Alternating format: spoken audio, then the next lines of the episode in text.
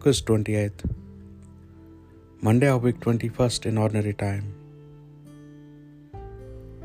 Memorial of St. Augustine, Bishop, Doctor of the Church. A reading from the first letter of St. Paul to the Thessalonians.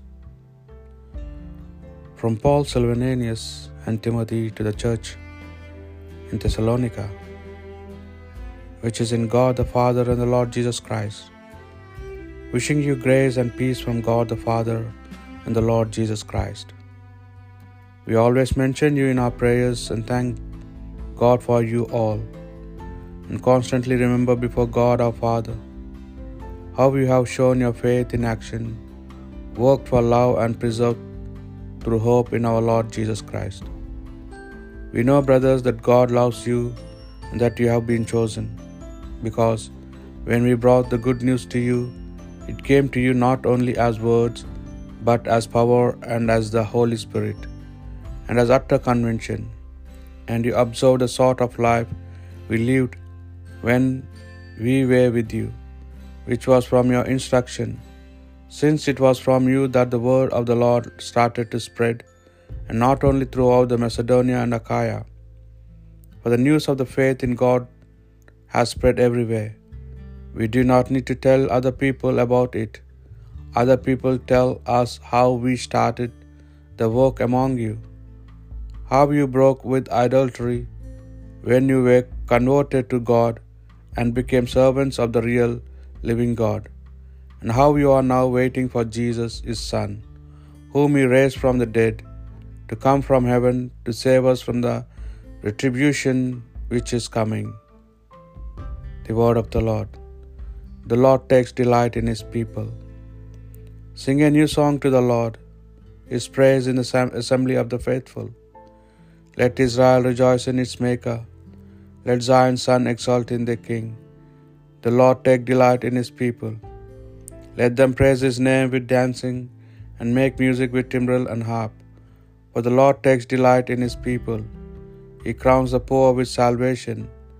The Lord takes delight in his people. Let the faithful rejoice in their glory, shout for joy and take their rest. Let the praise of God be on their lips. This honor is for all his faithful. The Lord takes delight in his people. A reading from the Holy Gospel according to St. Matthew.